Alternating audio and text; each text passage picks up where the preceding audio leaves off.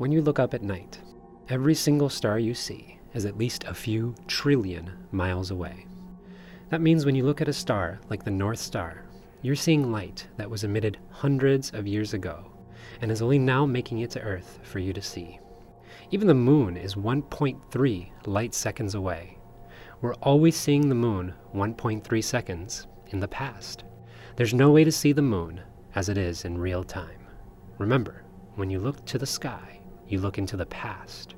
Not one portion of the past, but you simultaneously get glimpses of every part of history, thanks to the finite speed of light.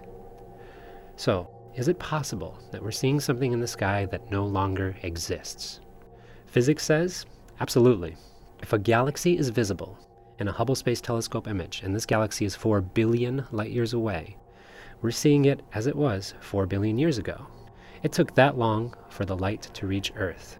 Even though we can look up and see it, if it disappeared or merged or evolved into a much older, redder galaxy, we wouldn't be able to see those changes for a very long time.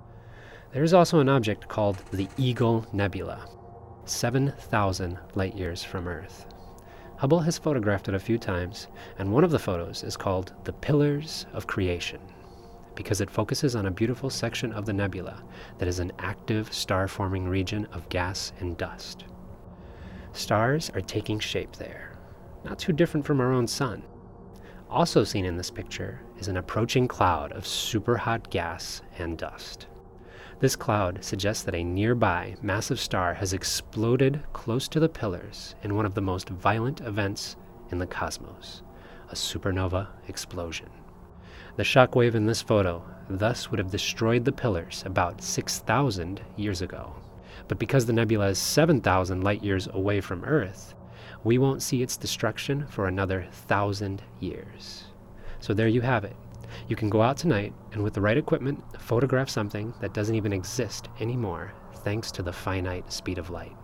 To be complete, I should mention that there are scientists who suggest that there should be more X ray and radio burst coming from the region if there was actually a supernova explosion. So, if there was no supernova, then in fact the pillars are probably still there today and will exist for much longer in their current form.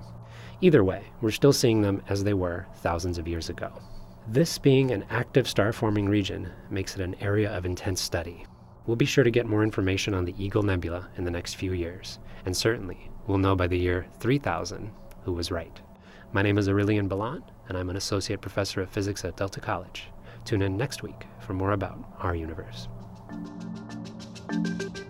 Our Universe is a production of Delta College Quality Public Radio.